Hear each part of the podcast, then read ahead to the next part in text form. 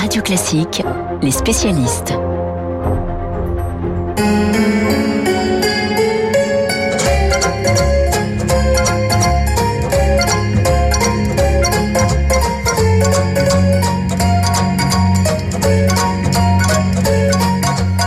100% reconnu la musique de Borsalino, 1970, Belmondo face à Delon, les deux monstres sacrés du cinéma. Je sais qu'il y en a un qui doit être très très triste ce matin et qui pleure beaucoup la disparition de celui qu'on présentait comme son rival, mais qui était aussi son ami. Bonjour Bruno Crass. Bonjour. Le monsieur cinéma de Radio Classique pour parler évidemment de Jean-Paul Belmondo.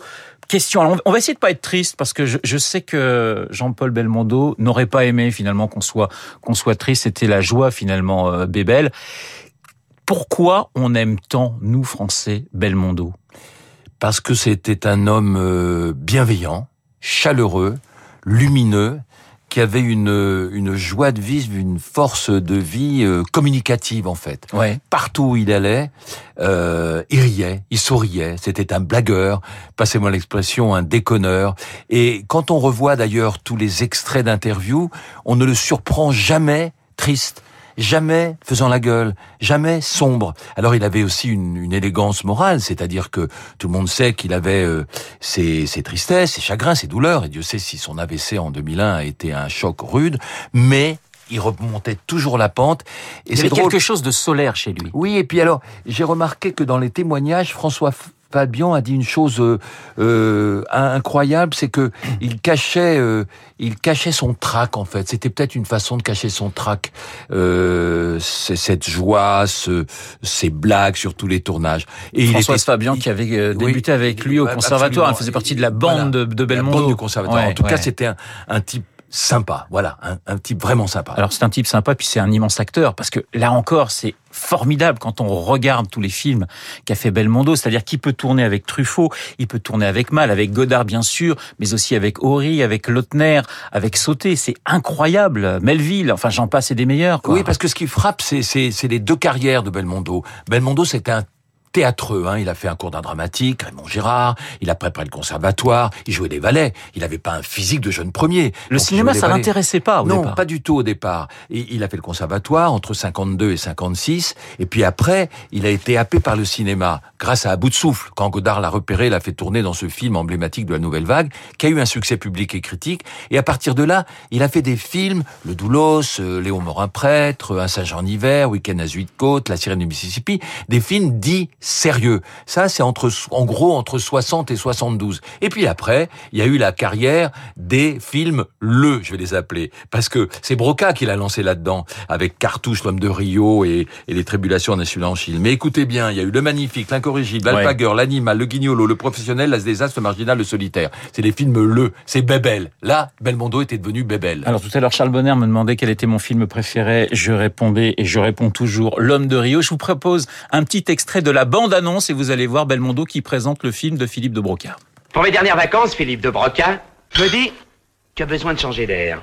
Je fais un film Mario, j'ai un rôle pour toi. Je l'homme charmant, distingué, joli garçon. Tout à fait pour moi. Il me dit « Tu pourras te reposer, ça te fera le plus grand bien. » Je dis « D'accord, on part. » Un coup de poing et me voilà à Rio. L'Homme de Rio. Alors ça, c'est un film assez extraordinaire et c'est vrai qu'il y a ce mélange. Vous parliez de films un petit peu sérieux. C'est vrai qu'au début des années 60, il y a aussi cette rencontre avec Philippe de Broca. Absolument. Et je pense que c'est vraiment Philippe de Broca qui lui a mis le pied à l'étrier au milieu d'une série de films plutôt graves avec les films que j'ai cités, Cartouche, L'Homme de Rio, Les Tribulations d'un Chinois en Chine. Et c'est le premier à avoir fait un film, L'Incorrigible, de Broca, et après il y a eu toute cette suite de films.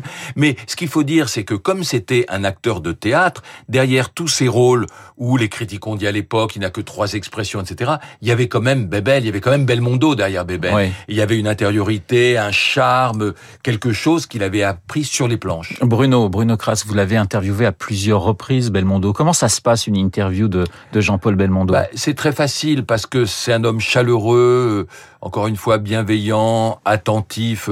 Moi, mon souvenir, c'est alors qu'il avait déjà eu son AVC le 8 août 2001 en Corse, qu'il avait remonté la pente avec beaucoup de courage, parce que c'était un grand sportif, il faut dire ça, c'était un cascadeur. Le cascadeur, c'est parce qu'il avait fait de la boxe, parce qu'il avait fait du cyclisme, qu'il avait fait du football, c'était un athlète, Belmondo.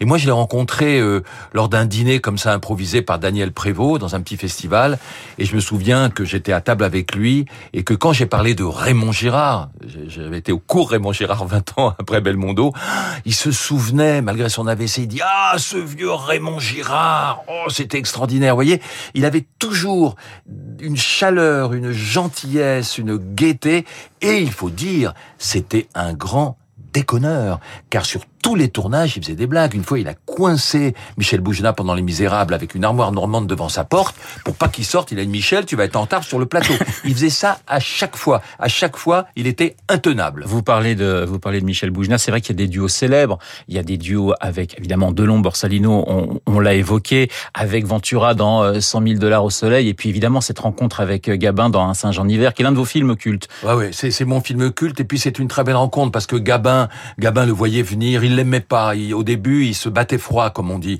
Et puis, il a vu que Belmondo lisait l'Équipe, et il s'est dit, ah, tiens, il lit l'Équipe, il s'intéresse à la boxe, etc.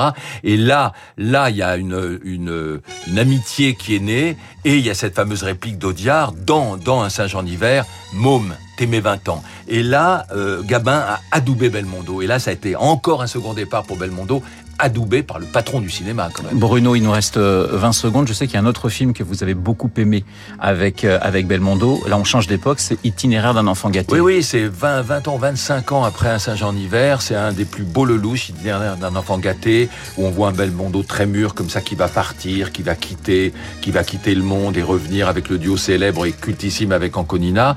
Il a eu d'ailleurs un César, parce qu'il n'a pas été très récompensé pour Itinéraire d'un enfant gâté. Voilà, Un singe en hiver, Itinéraire d'un enfant gâté. Belmondo vient d'entrer dans la légende, on va revoir tous ces films, c'est génial. Oui, c'est magnifique de revoir les films de Belmondo depuis hier. C'est vrai que les chaînes ont bousculé leur programme et c'est tant mieux. Vous entendez la musique, on va la mettre un tout petit peu plus fort dans un instant, la musique de l'Ashkumun.